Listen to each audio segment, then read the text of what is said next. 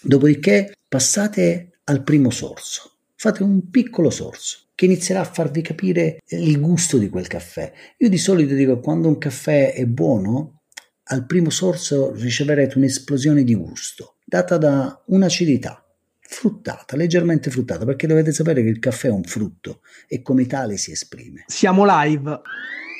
Benvenuti! State ascoltando Juicy Tap.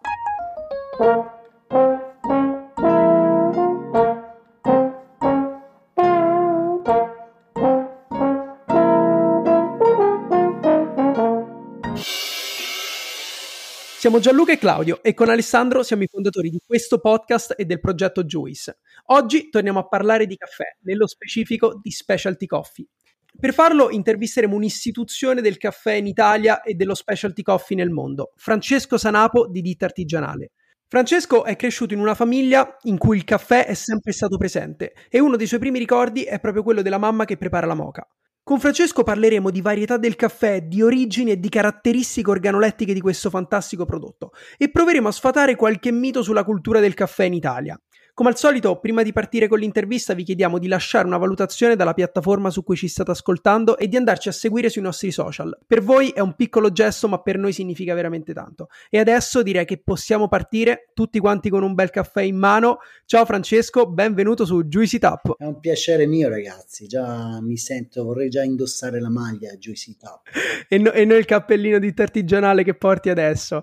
Francesco, è un piacere incredibile averti qui è uscito tante volte nei nostri podcast la passione che abbiamo per il caffè, veramente non vedevamo l'ora di parlare di caffè e nello specifico di specialty coffee, che è quello che faremo oggi con te, con una delle istituzioni del caffè in Italia, permettimi di dire.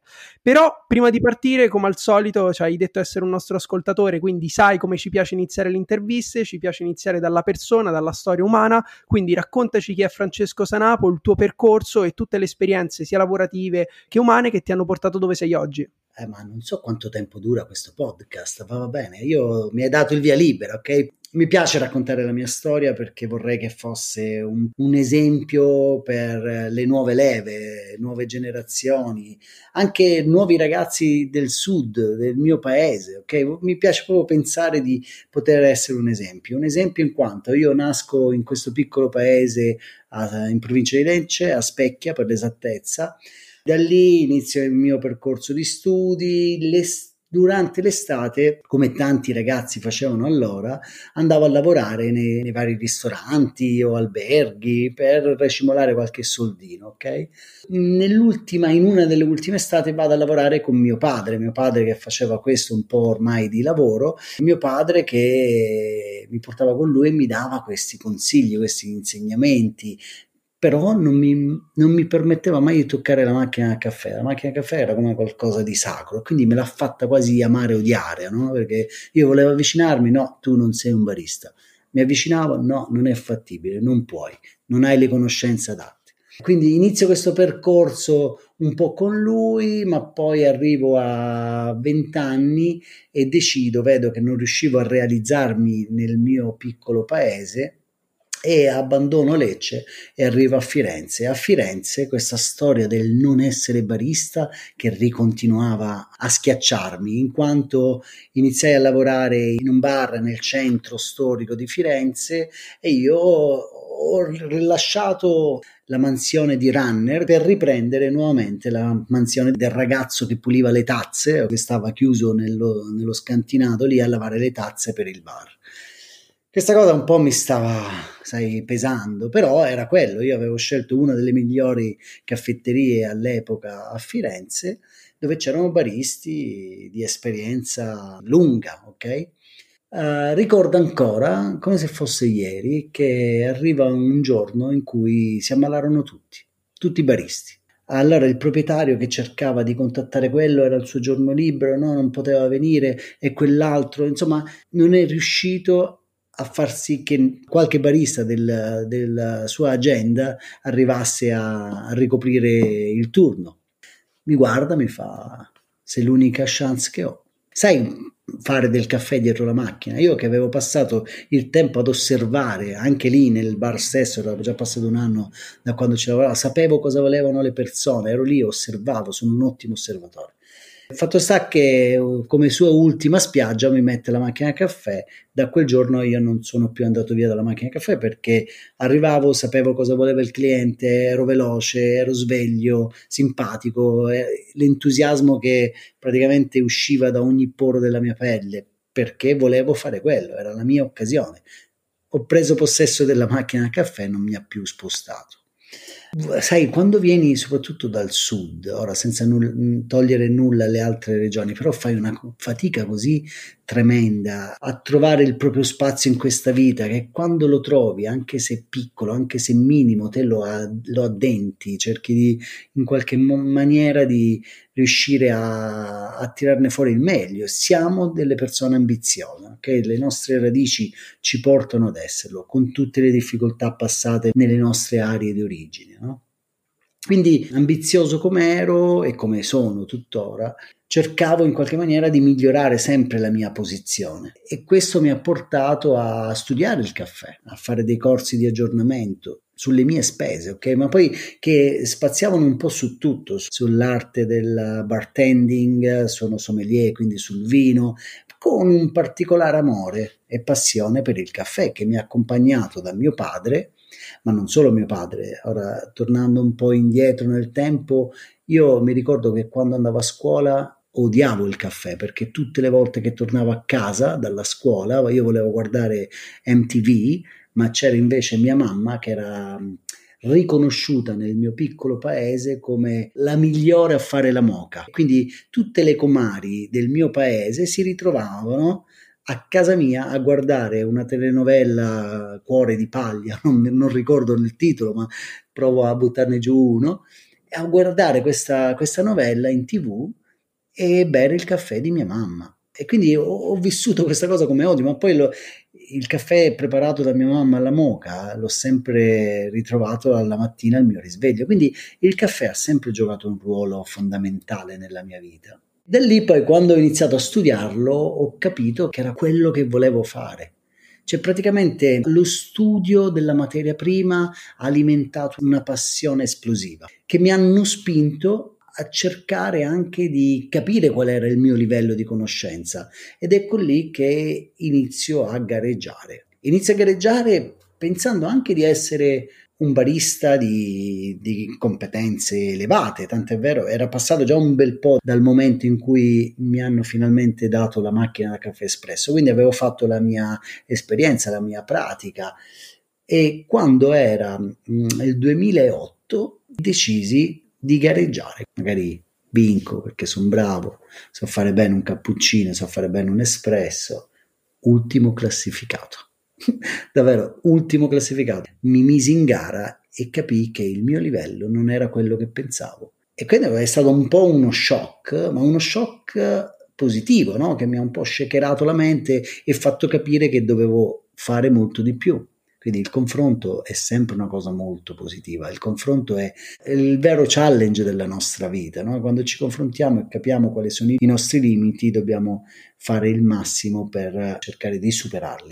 2008 quindi gareggio, arrivo ultimo, mi ripresento nel 2009 perché ero, volevo arrivare ad ottenere il risultato. Arrivo in gara e mi classifico secondo per mezzo punto cioè perdo per mezzo punto, perché poi questo era quello che suonava nella mia mente. Anche lì è stato per un attimo un po' scioccante, anche se guardandolo oggi ho fatto un passaggio da ultimo a secondo, che è un qualcosa di straordinario in un solo anno, però mi rimaneva la rabbia di aver lavorato tanto, perché fare una gara baristi comporta numerosi sacrifici e quei sacrifici mi avevano portato comunque a, a gareggiare e arrivare secondo, ma non a vincere, quindi non avevo l'opportunità, ti parlo del 2009, di rappresentare l'Italia. Passata un po' la rabbia, mi ricandido nel 2010, quindi gareggio nuovamente e arrivo primo. Vinco la gara del campionato italiano baristi. E sapete qual è stata la prima telefonata ricevuta? Dal mio padre, che mi chiama e io gli dico, papà, ora posso toccarla finalmente quella macchina da caffè o no? E scoppia in lacrime. Quindi è stato un momento in cui, penso l'unico momento in cui ho visto mio padre piangere ma scoppia in lacrime. Ecco, 2010 ho vinto il mio primo titolo italiano baristi, poi l'ho ripetuto nel 2011 e poi nel 2013 perché poi il 2013 inizia ad essere un momento importante di, di, cambiamento della mia vita, perché nel 2013, mentre ero a Melbourne, mentre alzavo il trofeo della finalissima del campionato italiano baristi, che per me è stato un traguardo memorabile, ancora ne ricordo l'emozione no? di quando chiamarono il mio nome come finalista al campionato mondiale. Mentre alzavo questo trofeo ricordo che nella mia mente pensavo torno in Italia e voglio creare qualcosa di mio, qualcosa di importante nel settore caffè.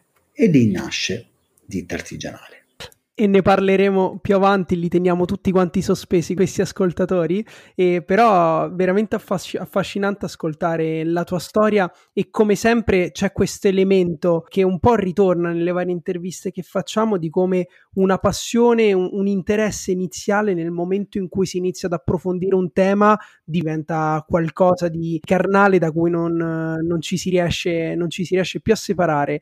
E proprio per questo ci hai raccontato un po' che dentro casa tua c'è sempre stato l'odore del caffè, ma se chiudi gli occhi e guardi indietro nel tempo, qual è il primo ricordo legato al caffè che hai?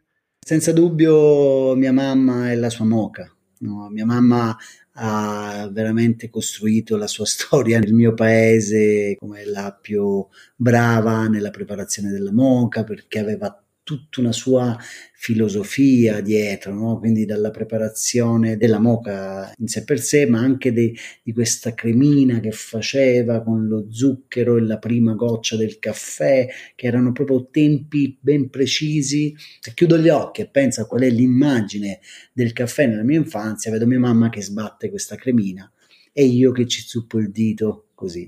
Il caffè, da, da, quello che ci hai detto finora, traspare in maniera molto viva che è un rito. Le comari che vengono a casa tua per bere il caffè insieme a tua madre guarda la telenovela, tua madre che prepara la cremina, perché è una cosa quotidiana, cioè non è una cosa speciale, si fa tutti i giorni dopo il pranzo ed è anche un rito tutta la preparazione della, della macchina del caffè, la macchina dell'espresso al mattino, c'è tutta la, la preparazione da fare ed è un rito anche la preparazione di, di ogni espresso in sé. Ci ha introdotto un po' di artigianale, ma eh, arriveremo a parlarne più avanti nella nostra chiacchierata. Ma vogliamo partire innanzitutto da, dalle basi, quindi dal prodotto. Non è la prima volta che parliamo di caffè qui a Juicy Tap, ma oggi ci vogliamo focalizzare su una cosa molto specifica, che sono i caffè che vengono definiti specialty coffees. E quindi ti chiedo di spiegarci che cosa sono gli specialty coffees e che cosa li differenzia da un caffè comune, ecco, da quello che non è un caffè specialty?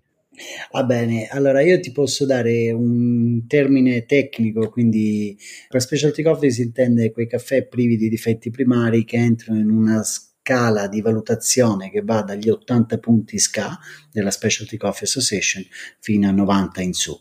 Poi in termini più mm, veritieri, lo specialty coffee è sì un caffè privo di difetti, ma perché dietro si sa che c'è un produttore, quindi nome e cognome di una persona che va, lavora nella sua piccola azienda agricola, quindi che ci sa dare una trasparenza e tracciabilità di prodotto che nei caffè più commerciali è impossibile da prendere perché spesso per fare quantità elevate si mixano no? caffè dai vari piccoli produttori piuttosto che da diverse regioni per creare un container, due container e via dicendo. Quindi per me lo specialty coffee è un caffè dove c'è un rapporto umano diretto tra il uh, professionista, nel mio caso, e il uh, produttore. Quindi ci si siede ad un tavolino, si capisce come è andato l'anno di raccolto, si discute della qualità, si assaggia il prodotto, no? quindi si valuta e si vede qual è il punteggio che poi da quel punteggio si tira fuori un prezzo, che un prezzo lo si decide stando seduti ad un tavolino, magari con una buona birra con la montagna del Honduras, Costa Rica, Colombia, Etiopia, qualsiasi esso sia, ma ve lo faccio per darvi uno scenario, per darvi un'immagine, anche se è un podcast, però immaginate, ascoltate le parole che vi dico e create un'immagine, quindi seduti con il produttore, sorseggiando una birra dopo aver assaggiato i suoi caffè dell'anno e decidendo un prezzo Ve lo dico perché spesso il caffè, eh, dovete sapere che è una commodity, che viene trattato come una commodity, quindi il prezzo dell'arabica viene trattato nella borsa di New York, robusta nella borsa di Londra e da lì si decide un prezzo. Ma umanamente, com'è possibile? Il caffè è un prodotto agricolo, il caffè è un prodotto che cresce, che subisce le varie sfide che la natura oggi ti porta a confronto e, e, credetemi sono sempre di più perché il cambiamento climatico nei paesi di origine del caffè non è una favoletta, eh, non è una storiella come ancora oggi purtroppo nelle nostre parti si percepisce. C'è gente che perde annate di produzione.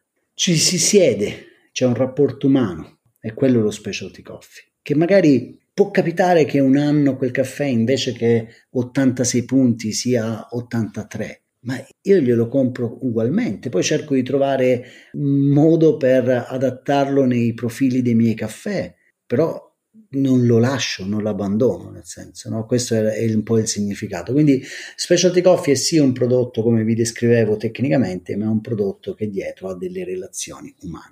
E questa descrizione mi è piaciuta tantissimo e ci tengo a sottolineare anche un altro elemento che hai sottolineato te. Una delle differenze tra Specialty Coffee e un caffè generico è che Specialty Coffee viene chiamato con nome e cognome. Il, tuo obiettivo, lo, l'obiettivo di un torrefattore, è di prendere un prodotto e di valorizzarlo, quando invece per un caffè generico di solito quello che si, che si fa è si prendono diverse varietà di caffè per far sì che poi il prodotto finale resti costante nel tempo, in modo che chi oggi beve una miscela possa bere uguale domani, dopodomani e il giorno dopo ancora. E quindi c'è anche questo shift di paradigma dal valorizzare un prodotto rispetto al valorizzare il brand. Mi piace la tua osservazione e in qualche maniera la seguiamo anche quando proviamo a fare mh, commercio dei nostri caffè, no? soprattutto con entità più grosse. Tutte le volte diciamo, ah, guarda, questo è il caffè di quest'anno, non so se l'anno prossimo ti confermo lo stesso raccolto. No? E quando parli con, eh, ho fatto questo esperimento dell'inserimento dello specialty coffee nella grande distribuzione, no? e far, far, capire a loro che quest'anno questo è il caffè, ma che l'anno prossimo cambierà e che magari ci sarà oscillazione dei prezzi. Questo è difficile da far digerire, no? Però è, questo il nostro sistema di lavoro, quindi non posso neanche venire meno. Come hai detto te, io prendo il caffè di un singolo produttore, prendo la, magari si lavora su monovarietà, quindi anche delle monovarietà, sappiamo esattamente la zona di altitudine, sappiamo esattamente uh, come questo caffè è stato processato e cerchiamo poi di raccontarlo nel suo profilo gustativo, sempre con l'idea di rendere poi un'esperienza finale al consumatore. E con questo non voglio dire che non creiamo delle miscele, però anche le miscele girano intorno a questa filosofia. Quindi io nella miscela dal nome Mamma Mia, come vedete la mia mamma mi perseguita, nella miscela Mamma Mia io prendo diverse tipologie di caffè per cercare di raccontare un gusto che gira su dei profili gustativi ideali per quello che è il concetto della miscela e per l'espresso. Però sì, sono d'accordo con te su quello che hai detto, noi cerchiamo di esaltare il prodotto e come brand, quindi come enti artigianali, ci vendiamo come The Coffee Hunter, alla ricerca dei singoli caffè per poi portarli in Italia e far vivere un'esperienza al consumatore prima di chiederti di artigianale ti volevo raccontare questo aneddoto. Uscito dall'università, la prima esperienza lavorativa che ho fatto è stata all'interno di una startup che ho nominato più volte all'interno di questo podcast dove ci occupavamo proprio di specialty coffee.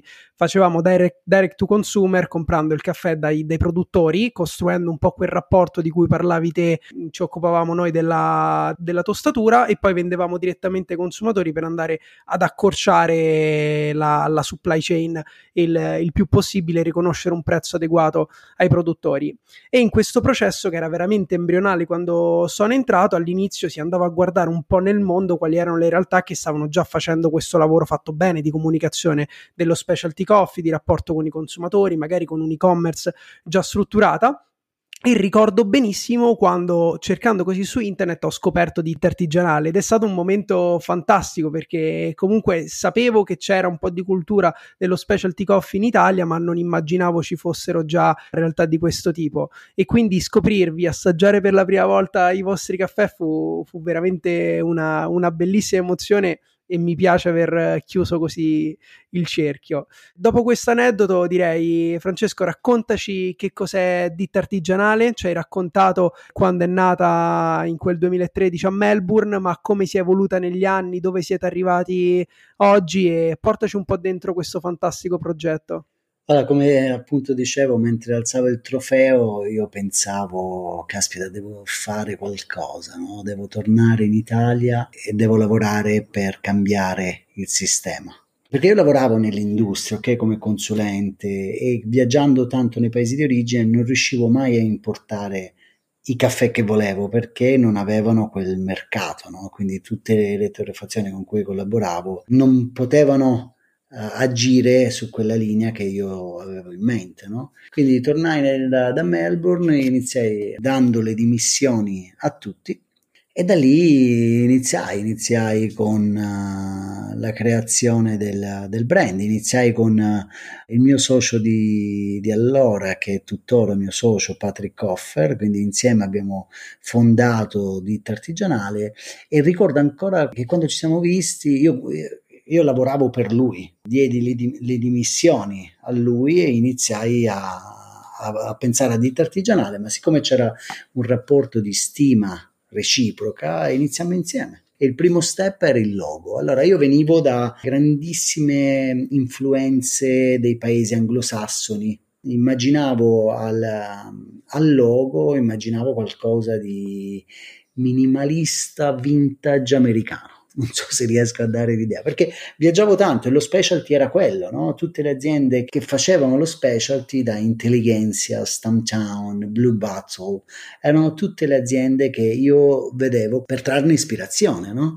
Poi dal nome dicevo, vabbè, voglio riprendere quella cosa che ha fatto diventare il caffè italiano famoso nel mondo, che era appunto quell'artigianalità nel fare le cose. Io sono un amante dell'artigianalità in, tu, in tutto. Okay? Qualsiasi cosa è fatta da qualcuno che ci mette il cuore, l'animo, la passione, le mani, io me ne innamoro, tratto quella cosa con un'attenzione maggiore.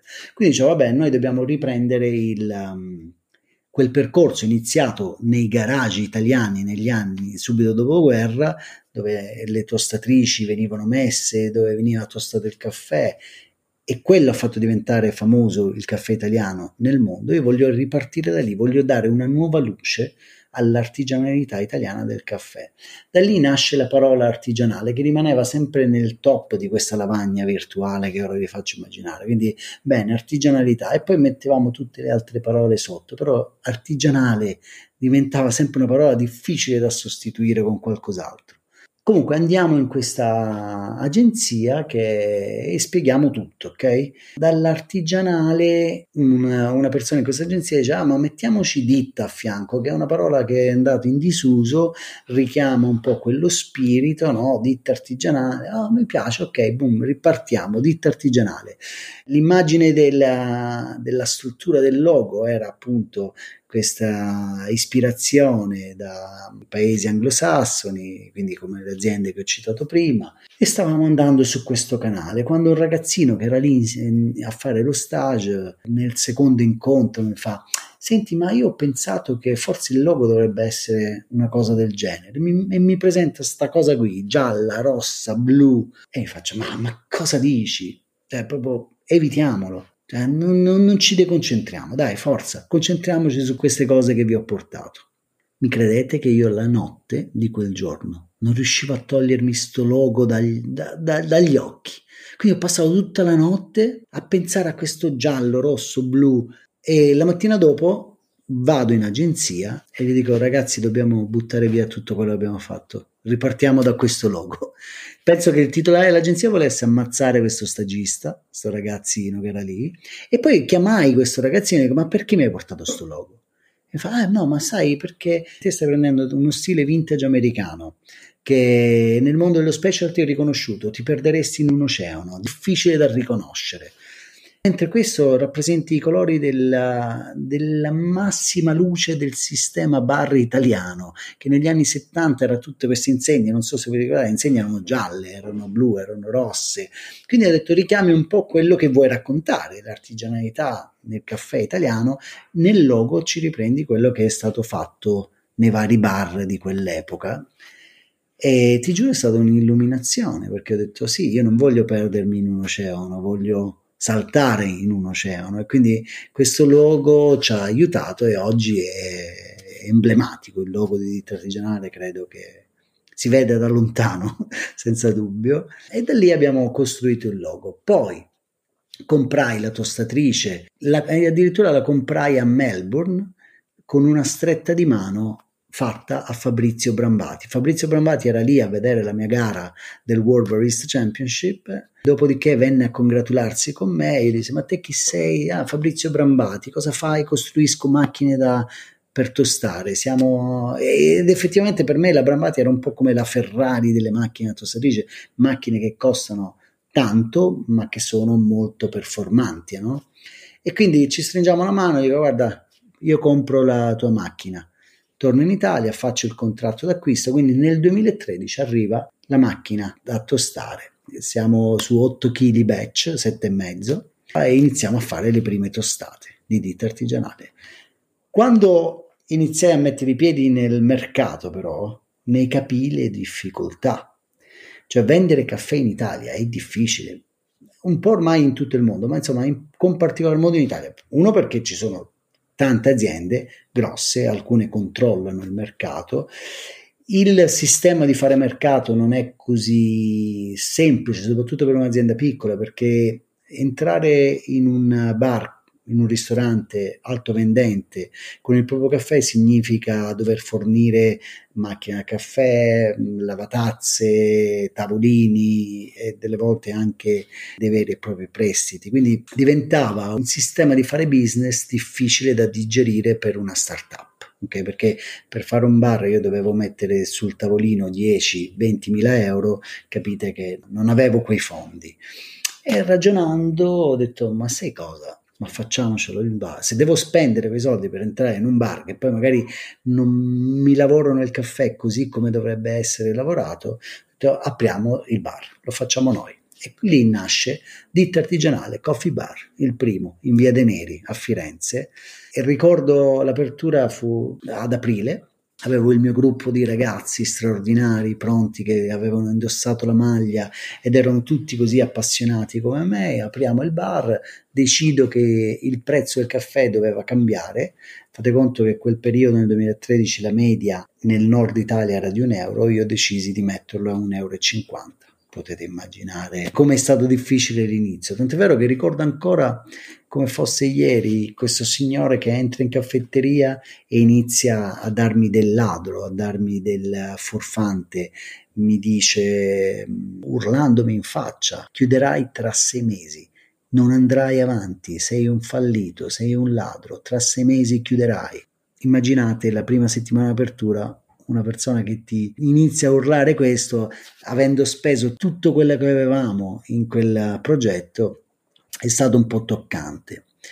Fatto sta che rividi poi nel, nel, corso dei mesi la caffetteria iniziava ad andare bene perché poi vi spiegherò che Firenze è stato il miglior caso per ditta artigianale. Comunque vedo questo signore dopo sei mesi, io ero a lavorare dietro una macchina a caffè, vado fuori, vedo questo signore e gli dico scusi, magari qualcuno di voi starà pensando ora Francesco lo vorrà picchiare. No, io sono andato lì e gli ho detto mi dedichi 5 minuti del tuo tempo e ti spiego perché siamo pieni e perché siamo ancora vivi.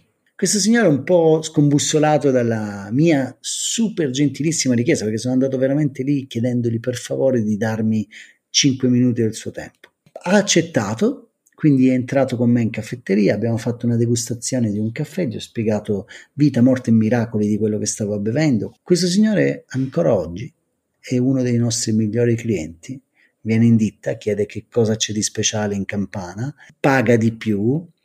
Questo per farvi capire la fatica che abbiamo fatto per arrivare ad avere oggi cinque caffetterie in centro a Firenze, raccontando il caffè in maniera diversa, no? quindi usando attitudine giusta e facendo tanta educazione. No? La storia che raccontavi, Francesco, mi, è, mi, ha fatto venire in mente un argomento di cui abbiamo parlato di recente, cioè quando si, si parlava, si ipotizzava la candidatura del, del, caffè espresso come patrimonio immateriale dell'umanità all'UNESCO.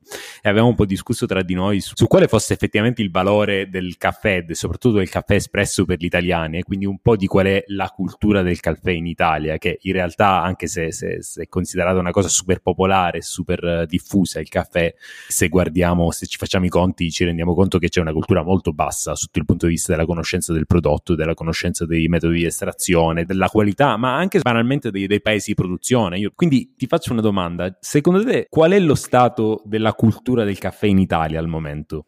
Uh, basso ancora oggi basso. Il simbolo è stata un po' la multa presa l'anno scorso. Sono stato multato per aver venduto un decaffeinato a 2 euro senza esporre dietro il prezzo, ma ci tengo a sottolineare che tutto quanto nasce da questo signore che si era particolarmente indispettito di aver pagato un espresso decaffeinato a 2 euro. Quindi capite che finché c'è questo concetto del dover pagare il uh, caffè a basso costo, finché non si dà attenzione a quello che si fa, si va a prendere un caffè così tanto per svegliarsi, no? Non, non, si dà quell'attenzione. Diciamo che ci vogliono cose come la vostra, sono sicuro che voi mi aiuterete a richiamare l'attenzione tutti quelli che ascolteranno questo podcast, il movimento che facciamo, no? io racconto il caffè in ogni occasione, ma tra, da una cena con gli amici a qualsiasi situazione mi venga data dai social. Io sono un influencer del caffè, non so se posso veramente considerarmi un influencer, però comunque se prendo il mio Instagram per fare qualcosa è perché ho il caffè tra le mani o il caffè al massimo un po' la bici, ecco. Però questi sono i miei modi di comunicare. E, e bassa, la cosa bella, forse lasciami dire, dell'Italia è la ritualità che c'è dietro il caffè, perché ha un valore, no? non voglio sminuire del tutto la nostra terra, credo che sia bellissimo il rito del caffè in Italia, purtroppo meno bello il livello basso di conoscenza del caffè, di attenzione che si pone. Io dico, ma per assaggiare un caffè, ma devo essere esperto, quindi non sono un esperto, non mi, non mi ci metto nemmeno. Io dico, no, non serve essere esperti per assaggiare un caffè, basta essere curiosi. Allora facciamo un esercizio, tutti voi che state ascoltando ora il podcast, domani mattina, quando andate a prendere un caffè, fermatevi un attimo, fate così. Prima di tutto, giratelo quel caffè espresso, perché girare l'espresso è importantissimo, perché l'espresso è una composizione di solidi di diverso peso specifico. Se non lo girate, non berrete mai un qualcosa di completamente rotondo. Quindi girate l'espresso o con un cucchiaino o semplicemente come fosse un bicchiere di vino. State attenti a non sporcarvi annusate, avvicinate il naso, catturatene l'aroma, perché l'aroma vi potrà raccontare tante cose. Se poi sentirete aroma di gomma bruciata, capite che c'è qualcosa che non va. Ma se sentirete un bouquet floreale, cioccolata, mandorla, frutta secca, ecco, allora magari lì capirete che c'è qualcosa in più in quel caffè.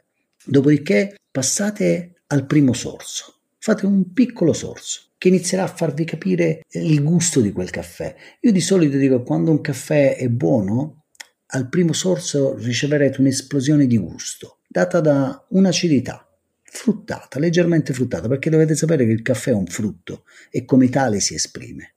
Dopodiché rigirate leggermente la tazzina e passate al secondo sorso. Lì capirete il bilanciamento, l'armonia di quel caffè. Acidità, dolcezza, amaro, corposità, tutto insieme. No? Si racconterà in questa maniera. Il terzo e ultimo sorso vi servirà per capirne l'aftertaste, l'intensità di quel caffè. Ecco, time, come se fossi in gara. Vi ho raccontato il caffè per cercare di farvi un attimino fermarvi e curiosare Ecco. A proposito di curiosità, Francesco, mentre ci raccontavi ditta artigianale mi è rimasta in testa questa parola del coffee hunter, dei cercatori del caffè. E quindi ti vorrei chiedere un po', raccontaci un po' dei tuoi caffè, come funziona il lavoro di ricerca, quali sono le diverse origini che lavorate, come cambiano negli anni e varietà, il prodotto finito. Portaci un po' all'interno di queste sfumature del caffè che offrite da ditta artigianale. Allora, per comprare il caffè ci sono due sistemi uno, ti metti al computer, guardi le liste, ricevi i campioni e li compri. L'altro è salutare famiglia, bambini, amici, mettersi due o tre cose in valigia e andare a, in questi paesi. Sono stato in Etiopia di recente, vado in Colombia, Bolivia ed Ecuador il prossimo settembre, quindi mi metto in viaggio e vado a trovare questi produttori. Ok? Funziona che la prima cosa che si fa è assaggiare il raccolto, quindi si utilizzano sempre raccolti nuovi, almeno per quanto mi riguarda nella filosofia di ditta artigianale mi piace lavorare sempre solo con raccolti nuovi perché il caffè non è come il vino, non è che più invecchia e meglio va, anzi più invecchia anche il caffè verde, anche non tostato, ha una perdita di gusto. Quindi cerchiamo di lavorare sempre con caffè nuovi. Andiamo, assaggiamo il raccolto, capiamo e valutiamo come è andato il raccolto, dopodiché si passa all'acquisto, quindi si decide il prezzo, come dicevo prima, un prezzo sostenibile per entrambi i lati e poi si importa in Italia. Quindi passiamo alla parte più logistica di trasporto dal porto di origine fino ai nostri porti. Ci sono rapporti, per esempio, come quello con Marisabel e Moises Caballero, una piccolissima azienda agricola in Honduras, dove lavoriamo insieme da dieci anni, praticamente dall'inizio. Quindi potete capire che il caffè non è sempre uguale che riceviamo, senza dubbio. Negli anni è cambiato, negli anni abbiamo dato anche degli input a lui, no? A Moises su come lavorare eh, il nostro caffè, quindi ormai lui sa quello che noi chiediamo e sperimentiamo anche delle cose con lui, perché essendo un produttore con cui abbiamo una fiducia reciproca grande, ci permettiamo anche di provare a fare degli esperimenti. Logicamente ogni esperimento che facciamo ne siamo coscienti e quindi se diciamo proviamo a fare 80 kg di questo caffè provando a sperimentare una fermentazione più lunga, magari anaerobica, cercando di fare un po' delle cose che poi devono portare al gusto eh, note diverse, ma ci è capitato di farlo e anche di buttarlo via perché il caffè era venuto malissimo, però pagandolo senso noi paghiamo anche l'esperimento perché non posso pesare sul produttore. No? Comunque sono, non sono mai soldi buttati via quelli dedicati alla ricerca e allo sviluppo. Ecco. E questi sono un po' i rapporti. Poi cerchiamo di lavorare con monovarietà, quindi per farvi un po' un esempio, perché io vorrei veramente che il messaggio arrivasse a tutti. Quando parliamo di piccoli produttori è perché cerchiamo di identificare per bene quel caffè, come dicevamo prima, tracciabilità e trasparenza. Però vi riporto un attimo questa cosa sul, sul vino. No? Immaginate domani di arrivare in un ristorante e vi dicono ah questo vino è 100% vino come guardereste il sommelier dici ma che dici ma, ma certo che è 100% vino perché nessuno mai lo fa quando vi viene detto ah questo caffè è 100% arabica dire o sciacquarsi la bocca dicendo questo caffè è 100% arabica non significa un bel nulla. Come dire questo vino è 100% italiano, come il vino mi dici se viene dal Chianti, da quale area del Chianti o Barolo, ma che, cioè, che varietà, no? Non puoi dire questo caffè è 100% colombiano come se fosse un valore di qualità, no? Non significa nulla. Ecco perché noi raccontiamo sempre sulle nostre etichette c'è scritto questo caffè è 100% arabica, è Honduras, quindi viene da un, un paese ben definito, dalla regione di Marcala, è una monovarietà Catuai. L'azienda agricola che lo produce si chiama Finkelpuente ed è coltivato a 1700 metri di altitudine nella regione di Marcala ed è un caffè naturale, lavato, quindi anche il processo di lavorazione. Cioè leggendo l'etichetta si può risalire a tutto. Chi lo fa lo fa solo perché ha tutte queste informazioni nelle proprie mani e quando soprattutto lo si fa seriamente è simbolo quasi di qualità poi in tazza, no? Non sempre perché a volte magari per scimmiottare un po' lo specialty che si sta diffondendo, alcune aziende lo fanno con mancanza di conoscenza, ma quello viene subito scoperto poi all'assaggio. Ma quindi per inquadrarvi un attimo, in un anno come questo, il 2023, più o meno quante varietà diverse di, di, caffè, di caffè trattate? Con quanti produttori lavorate? Allora, ti direi 12-16 caffè diversi. Quando poi ci si mette Francesco Sanapo con il cuore, a volte si, si, si passa questa lista molto semplicemente perché mh, assaggio, mi innamoro e quando ti innamori non puoi fare a meno di comprare quel caffè. Credetemi diventa difficile perché poi ogni azienda ha un suo piano finanziario, no? fare magazzino soprattutto nel crudo bisogna essere molto attenti perché si paga tutto in anticipo, poi le vendite vanno nel corso dell'anno, no? Ma c'è questa parte del cuore che è ancora troppo forte e presente in ditta artigianale che si fa fatica a volte quando assaggio qualcosa di buono a non comprarlo. Francesco, ci hai dato adesso qualche elemento che è presente sulle vostre etichette che racconta un po' i vostri prodotti, quindi ci, hai parlato de, dell'altitudine rispetto al livello del mare, del, se, il prodotto, se il caffè è lavato o non è lavato, ci, ci riesci a spiegare un po' questi elementi qua? Cioè perché l'altitudine influenza la qualità del caffè, se ci sono altri elementi che la influenzano, se esistono, ah, come ci dicevi adesso, dei, dei crew, come esistono nel, nel mondo del vino per il mondo del caffè e soprattutto anche se ci puoi chiarire questa differenza tra lavato e naturale. Cerco di essere quanto più semplice possibile, va bene? Allora, sicuramente uno dei principali fattori che poi portano qualità in tazza è la raccolta, ok? Quindi passiamo da una raccolta manuale selezionata, quindi spesso nei nostri caffè la raccolta viene fatta manuale quando il frutto raggiunge la maturazione ideale. E voi vi direte, ma è scontato? No, perché succede veramente per pochissimi caffè, perché spesso quante più volte vai a raccogliere caffè, più manodopera avrai bisogno, quindi i costi aumentano. Mentre fai una raccolta unica e quindi raccogli frutto acerbo, quello maturo, quello solo a maturo, logicamente non è una selezione di qualità. Quindi selezionare il frutto quando raggiunge maturazione ideale è il primo step. Dopodiché ci sono vari fattori, tra cui l'altitudine che hai menzionato prima. Perché l'altitudine è importante? Uno perché c'è più biodiversità, ok? Quindi più in alto si va e più si trova biodiversità della, della, zona che circonda quella pianta di caffè, sia terreni più ricchi, clima più favorevoli, per farvi un esempio, mm, una maturazione di un frutto a mille metri sopra il livello del mare avviene ad una velocità.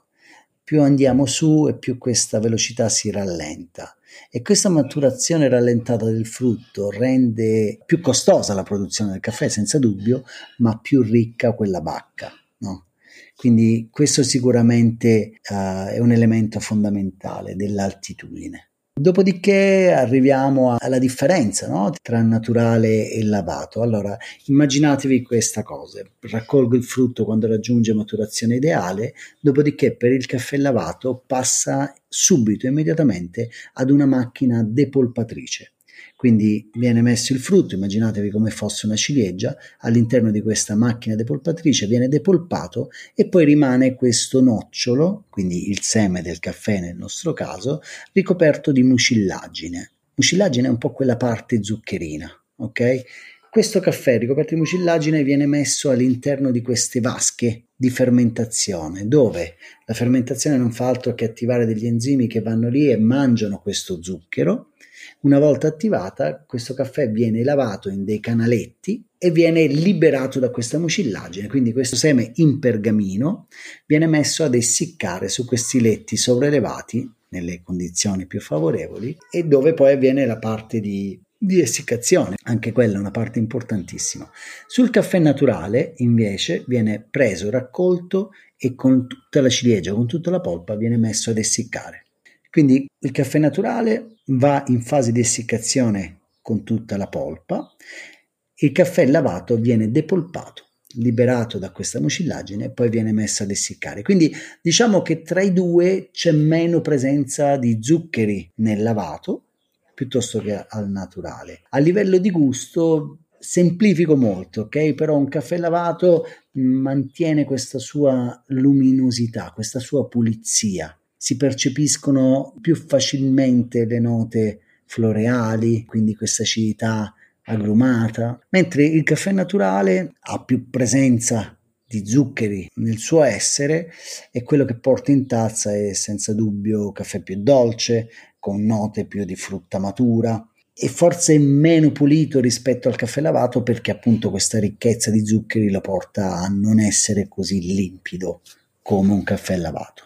Ti faccio due domande telegrafiche. C'è una regione, un paese a cui sei particolarmente affezionato dal, dal, punto di vista produttivo del caffè? E se c'è, lo so che è sempre una domanda del cavolo, una, una, domanda inutile che facciamo anche quando vengono i grandi esperti di vino, qual è il tuo caffè preferito? C'è stata una, una tazza di caffè che hai bevuto una volta che ti è proprio rimasta impressa nella, nella mente che quando qualcuno ti chiede qual è il caffè più buono che hai bevuto dici è difficile però quello... Certo i paesi che mi sento di dirti sono due, ok? Etiopia perché è la madre terra del caffè, c'è qualcosa di veramente forte tutte le volte che si entra in territorio etiope, si amano i fattori positivi, si odiano quelli negativi che sono presenti in quella terra e poi l'Honduras, l'Honduras perché è stato forse il mio primo paese che ho visitato nei paesi di origine, quindi ho una, una seconda casa lì veramente. E mentre per quanto riguarda il caffè, ma che domanda del cavolo! sì, ma allora, senza dubbio, come dicevo, mi, mi, innamoro ogni volta ad ogni cupping che faccio, quindi mi verrebbe a dirti il caffè che ho assaggiato stamattina, però poi sarei scontato. Cioè non... ah, allora, senza dubbio ricordo con molto piacere questo Maragogipe honduregno, forse perché era associato appunto al mio primo viaggio e quindi c'era qualcosa di straordinario, era la prima volta che provavo un caffè dal profilo gustativo così diverso, però mi ricordo questo maragogipe essiccato e poi messo all'interno di botti di, di, un rum honduregno. Quindi c'era questo produttore che quando me lo fece assaggiare poi mi decantava tutto il processo, quindi mi era rimasto in mente e l'assaggio effettivamente era qualcosa di diverso, si chiamava Finca Los Papitos, Maragogipe che poi io presentai nel campionato mondiale di Bogotà nel 2011, quindi ha una, un ricordo piacevole però effettivamente poi ti dico mi innamoro tutti i giorni. Questa mattina ho assaggiato un Costa Rica pazzesco un gesha una fermentazione anaerobica di questo piccolo produttore Esteban Villalobos che ha detto bah che caffè è questo? Cioè, non riuscivo più a smettere di berlo. Quindi eh, rimane difficile perché poi siamo così travolti dall'amore per quella tazza che quando assaggiamo un caffè diverso è straordinario. Però devo dire che il caffè che in qualsiasi situazione si percepisce e lo si ricorda è il caffè etiope. No, sempre. Cioè il caffè etiope, a volte assaggiamo i caffè e se c'è qualche caffè che ricorda, magari siamo in Honduras, assaggiamo il caffè e ci ricorda il caffè etiope, lo, lo scriviamo anche nelle schede di giudizio, no? come fosse il caffè, come fosse un'Etiopia, come se fosse un, no? un parametro vedi che non riesco a rispondere. Ogni volta più parlo più ti aggiungo caffè che mi piacciono. Però ne ho citati diversi, dai. E questo qui è sinonimo di, di passione, sinonimo, perché quando sei appassionato di una cosa è veramente complesso. Quindi, e, e, e lasciati dire che è, è, sempre la stessa storia. Quindi, anche quando chiediamo, come diceva Gianluca, agli appassionati, agli esperti di vino di darci un vino, non abbiamo mai una, una risposta univoca. È sempre chi si sbilancia di più magari ci dà un bitigno oppure qualche, qualche esempio. Abbiamo parlato di come è nata ditta artigianale, abbiamo parlato di come è nato il tuo amore per il caffè, avvicinandoci in realtà pri- prima della chiusura delle nostre interviste e noi chiudiamo parlando sempre di futuro. Quindi voglio chiederti Francesco quali sono i tuoi progetti futuri e quali sono i progetti futuri di ditta artigianale. Volentieri. Vabbè, i progetti dell'azienda. Ora siamo arrivati dopo dieci anni dalla nascita, perché quest'anno è il nostro decimo anno, ad avere cinque caffetterie in centro a Firenze. Siamo per aprire la sesta, mi auguro entro fine anno di riuscire già ad aprire la sesta su Firenze, dopodiché vorrei diventare grande e questo diventare grande forse uscire fuori dalla comfort zone di Firenze. Non so dove, non mi chiedete dove o come, sicuramente ci sono delle città che attirano di più e altre meno, ma insomma eh, studi- sto studiando esattamente quale può essere la città più facile per ditta nella nostra situazione attuale. Quello è dove vedo il mio prossimo futuro. Abbiamo già aperto un esperimento a Toronto dove abbiamo fatto però in uh, formato licensing un'apertura che va bene perché lavora, e, però effettivamente ancora sono molto coinvolto in quello che è ditta artigianale, quindi vorrei essere a Toronto tutti i giorni, ma non ci posso essere. Ecco perché preferisco trovare delle soluzioni in Italia anche perché l'Italia è una grande mia missione personale, io voglio arrivare a raccontare il caffè in ogni città in Italia, ecco, quindi se mi dici chiudi gli occhi e sogna, sogno un ditta artigianale in ogni città d'Italia. L'altro giorno ero con uh, mio, i miei due bimbi e siamo andati in una zona a Firenze e c'era Starbucks. E gli dico a mio figlio guarda questa è un'altra azienda che fa caffè, è presente in tutto il mondo eccetera. E lui mi fa ah ma perché è più conosciuta di ditta artigianale? Logicamente mi è venuto da ridere. Vabbè, sì, ho detto Marco, un pochino, ma tanto anche ditta artigianale farà il suo percorso per farsi conoscere, non ti preoccupare. Forse ci verrà lui e anche magari la generazione che viene per arrivare a quello che ha fatto Starbucks. Ma insomma, è, è ironico vedere la reazione di mio figlio quando gli raccontavo che c'è un'altra azienda che fa caffè e dice ma è più conosciuta di ditta. Insomma, chiudo gli occhi e penso veramente a um, più ditte dislocate per la nostra bellissima terra, con la missione di raccontare poi il caffè. E questo è un po' il sogno, l'ambizione, gli obiettivi. Ecco. Francesco, noi a Milano ti aspettiamo a braccia aperte. ne, ne, ne, sarei veramente il primo cliente, grandissimo fruitore. Ti auguriamo di riuscire a realizzarli tutti quanti questi, questi sogni perché Ditta Artigianale è un bellissimo progetto, è un progetto che veramente ti auguro di riuscire a portare in giro perché il messaggio di cui ti sei fatto ambasciatore, il, il modo di parlare di caffè che ti rappresenta è un modo sano che, come abbiamo detto durante l'intervista, ha bisogno di essere amplificato e di arrivare a più persone possibile. Prima di lasciarti andare, Francesco, lo sai, abbiamo un rito che si chiama la piccola pasticceria ed è il momento in cui rubiamo un consiglio a un nostro ospite. Può essere un consiglio di qualsiasi tipo, un libro, un film, un podcast, un brano musicale, un qualcosa che un po' come la moca di tua madre ti ha segnato nel percorso della, della tua vita e che hai piacere a condividere con noi e con chi ci sta ascoltando.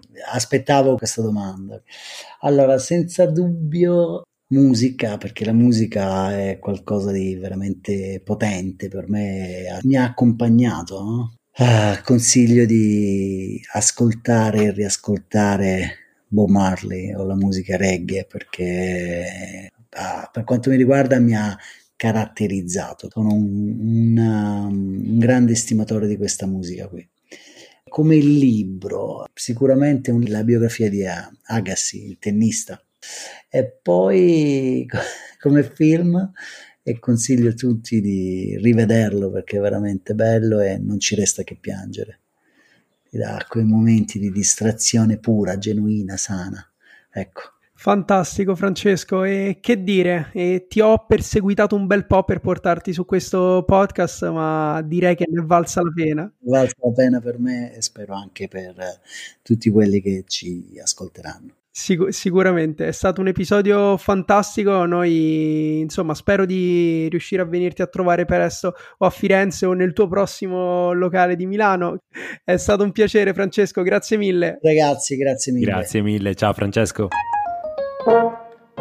Hai ascoltato Juicy Tap. Per altri contenuti di Juice ci trovi su Instagram e sul nostro sito thisisjuice.net.